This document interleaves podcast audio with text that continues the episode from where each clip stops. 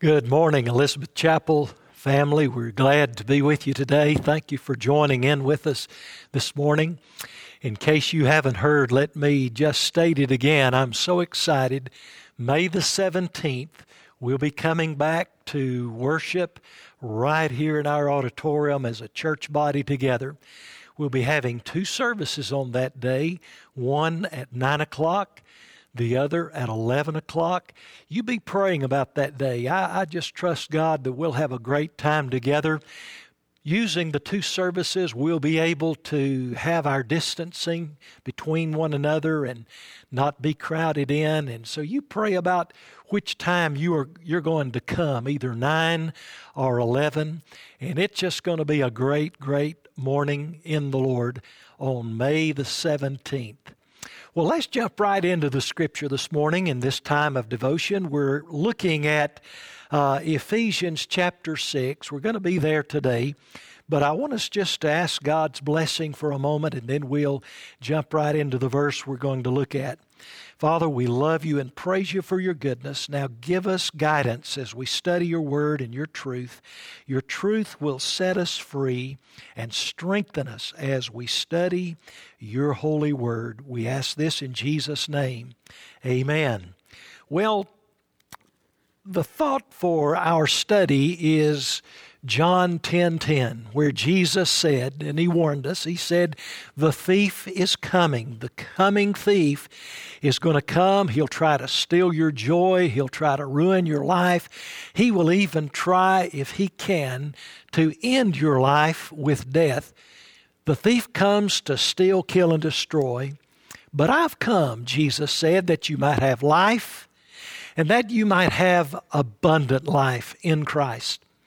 Well, what we're discovering in Ephesians 6 is a whole passage of Scripture where Jesus, in the Word using the Apostle Paul as the writer, is telling us how to defend ourselves from the enemy, the thief. How to be clothed in the armor of God, how to be dressed for battle. And Paul is using the example here of a Roman soldier in all of the makeup and the, the garb that he would wear, the soldier, and how he would go into battle wearing that, that, um, that armor. And that's what we're seeing as we're realizing we're battling a spiritual battle that we cannot see. We know the enemy's there. He comes against us. He causes doubt, depression, discouragement, all of these things to happen all around us and in our life. But we don't have to be susceptible to it. We can have victory, and we gain that victory through Jesus Christ and being clothed the way Christ wants us to be clothed. Look, verse 13. This is where we left off yesterday. Therefore, take up the whole armor of God. We're to put on all the pieces of this armor, completely be dressed in this armor, that you may be able to withstand in the evil day, having done all to stand. We saw yesterday that we have a choice. We can either stand in the power of God and His might, His strength, being filled with His Spirit, or we can try to fight the battle and stand in our own wisdom, our own strength. And you and I both know that's not going to work. So let's just explore, explore for a moment this, this battle array, this clothes that we're supposed to take on and, and wear. Verse 14 Stand therefore, and, and here he goes now talking about the, the armament. Stand therefore, having girded your waist with truth, and having put on the breastplate of righteousness.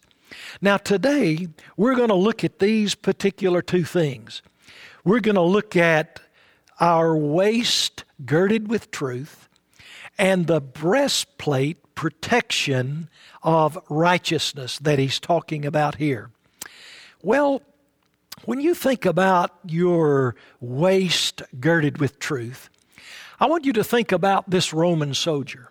He had on this outer garment, and this outer garment was loose. It was long flowing. He would wear it every day.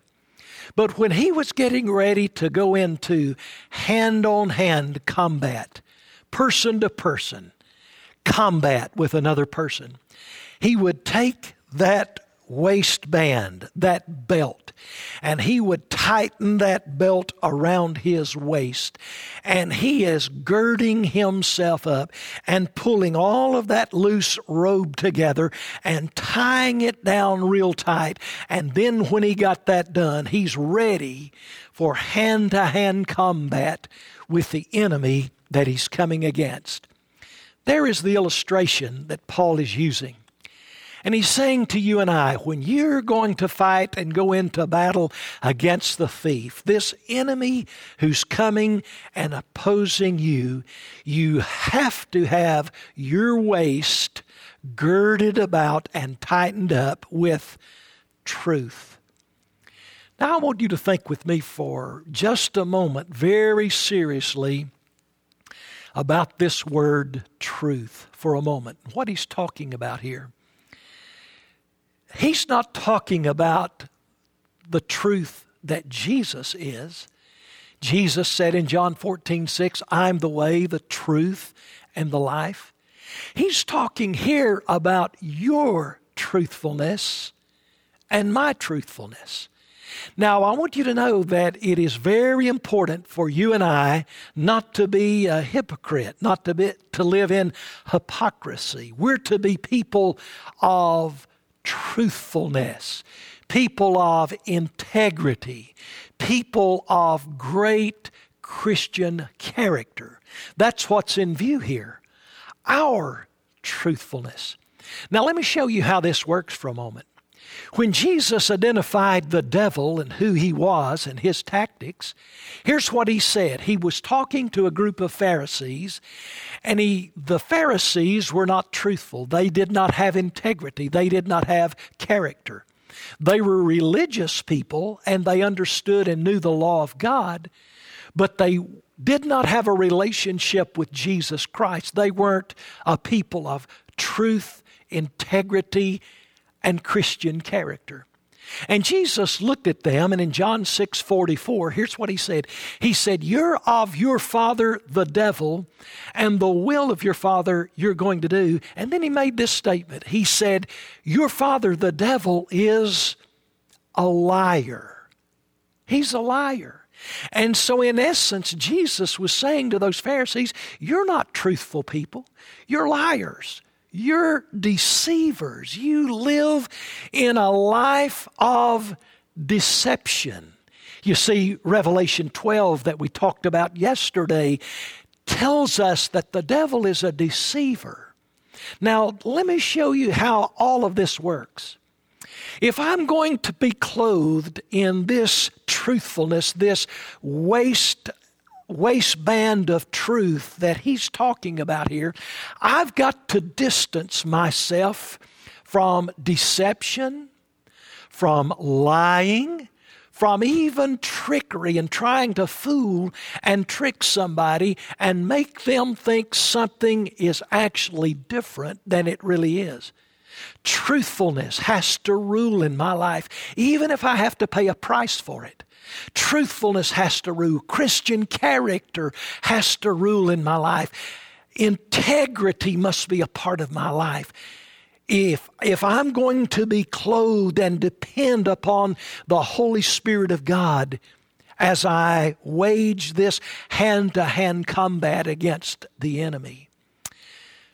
When I was a teenager growing up back in the 60s, in the hometown where I was living, there, there was a wave of guys that would buy real good looking used cars. They would go to a sale and they would buy a real good looking used car. In fact, I, I bought some of these cars when, when I was a teenager growing up. My brothers did too. We all would get some of these cars. But what would happen is, they would buy these cars that were real sharp, no dents, clean on the inside, smell good, no dings anywhere, but they might have real high mileage in them, like maybe 100,000 miles, 120,000. And they would take out that odometer and they would roll that odometer back. And you could do it back in those days without getting caught very easy. And they would roll that odometer back to that car. It might say it's got 30,000 miles on it, it's got 40,000. When in truth, it had over 100,000 on it. And then they would take it and they would put it on their car lot and they would sell it for maximum amount of dollars. Now listen to me, friend, that's wrong. That's sin. That's an exact example of what Jesus is saying not to do in this passage of Scripture.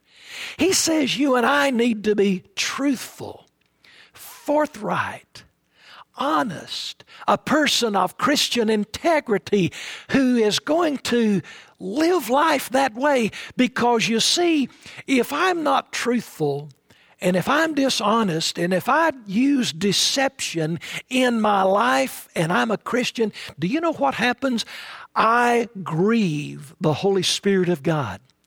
I quench the Holy Spirit of God. In fact, I negate the Holy Spirit of God's power in my life by that deception.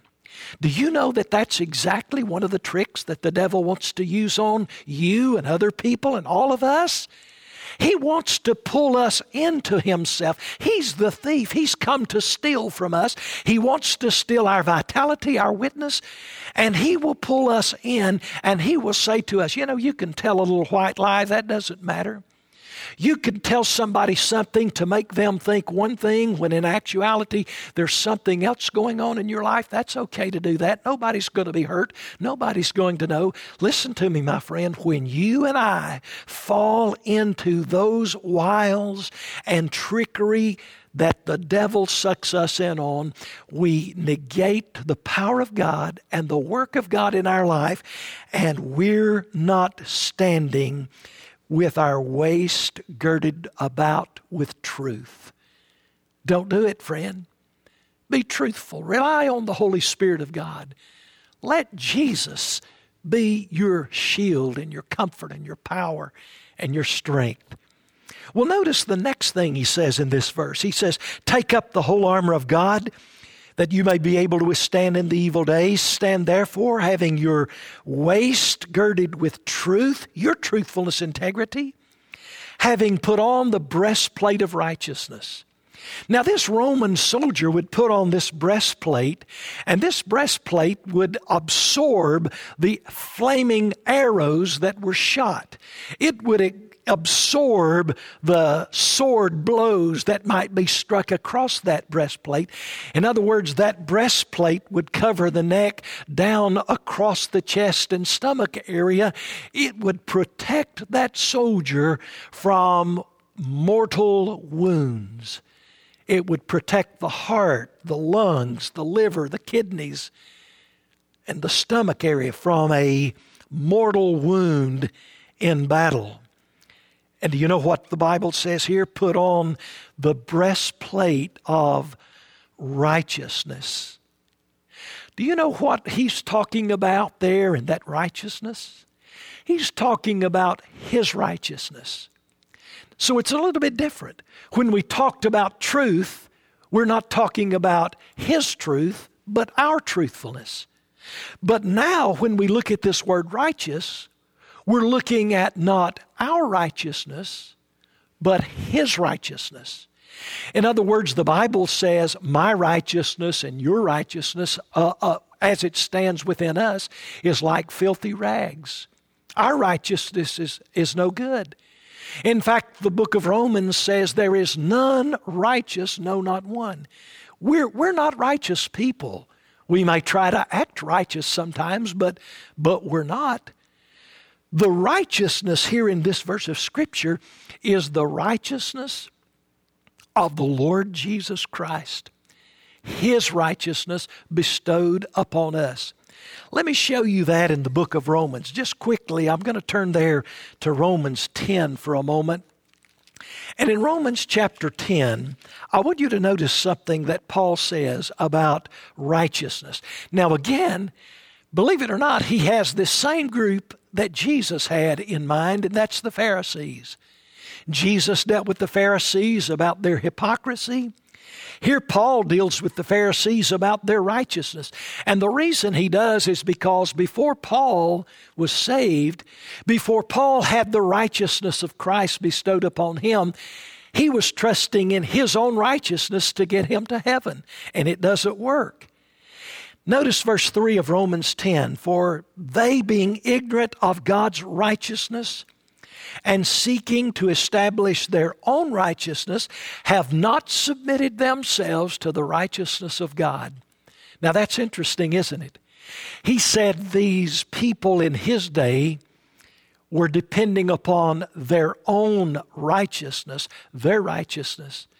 And they did not realize that, that they're not righteous. They don't have any righteousness. And he says they're depending on their righteousness and are rejecting the righteousness that was provided by Jesus Christ for them and for us. Do you and I know today, and surely we do, that it is not our righteousness that gives us right standing before God. It's the righteousness of Jesus Christ. In fact, Paul comes down in this next couple of verses, down in verse number 10, and listen to what he says. He says, For with the heart one believes unto righteousness, and then with the mouth confession is made to salvation. Isn't that interesting? The Bible is saying to me that before I ever confess with my mouth to be saved, before I ever confess with my mouth the saving grace and confession to receive the blood of Jesus to cover my sin, before I ever do that, first of all, my heart must believe that Jesus is the only way that I can be saved. That I cannot save myself that my righteousness within me is worthless, it's no good, God does not accept it. But when I believe in Christ, in effect, what I'm doing is I'm believing that He died upon the cross for me, and I'm placing my faith in Him. And that is, in essence, I'm placing my faith in His righteousness to be bestowed upon me. And when His righteousness is bestowed upon me, then I am gloriously saved. Isn't that a powerful truth? For with the heart, I believe in the righteousness of Jesus, and then His righteousness is bestowed upon me. That's what we do in order to come to know Christ as Savior and Lord. So, the two parts of the armor that we have covered today and we've looked at in this scripture today are these two parts the waist of truth, the belt of truth that we put on, our truthfulness, and then the righteousness of Jesus Christ bestowed upon me. And that breastplate of righteousness is eternally secure and protects me from being mortally wounded. Did you know that I read one time something by Billy Graham? And he said, You know, when the believer dies, and they get ready to go to heaven. They leave this earth and they transcend to heaven. We know that's just in a moment, in a twinkling of an eye, that as that soul passes out of this life into the next world and goes through the universe, goes through this transition from life as we know it into eternal, he said the demons of hell and the devil himself is there to grab that soul, to grab that person, and take them to hell. But they cannot touch them because the angels of God escort that person into the presence of God. And because of the righteousness of Christ, the devil cannot touch you if you're a believer, and touch me if I'm a believer. Psalm chapter 37, I was reading it this morning, and it says that the righteous will live forever because we belong to Jesus Christ as our Lord and Savior. Well, thank you for coming and joining with us this morning as we've had this devotion together.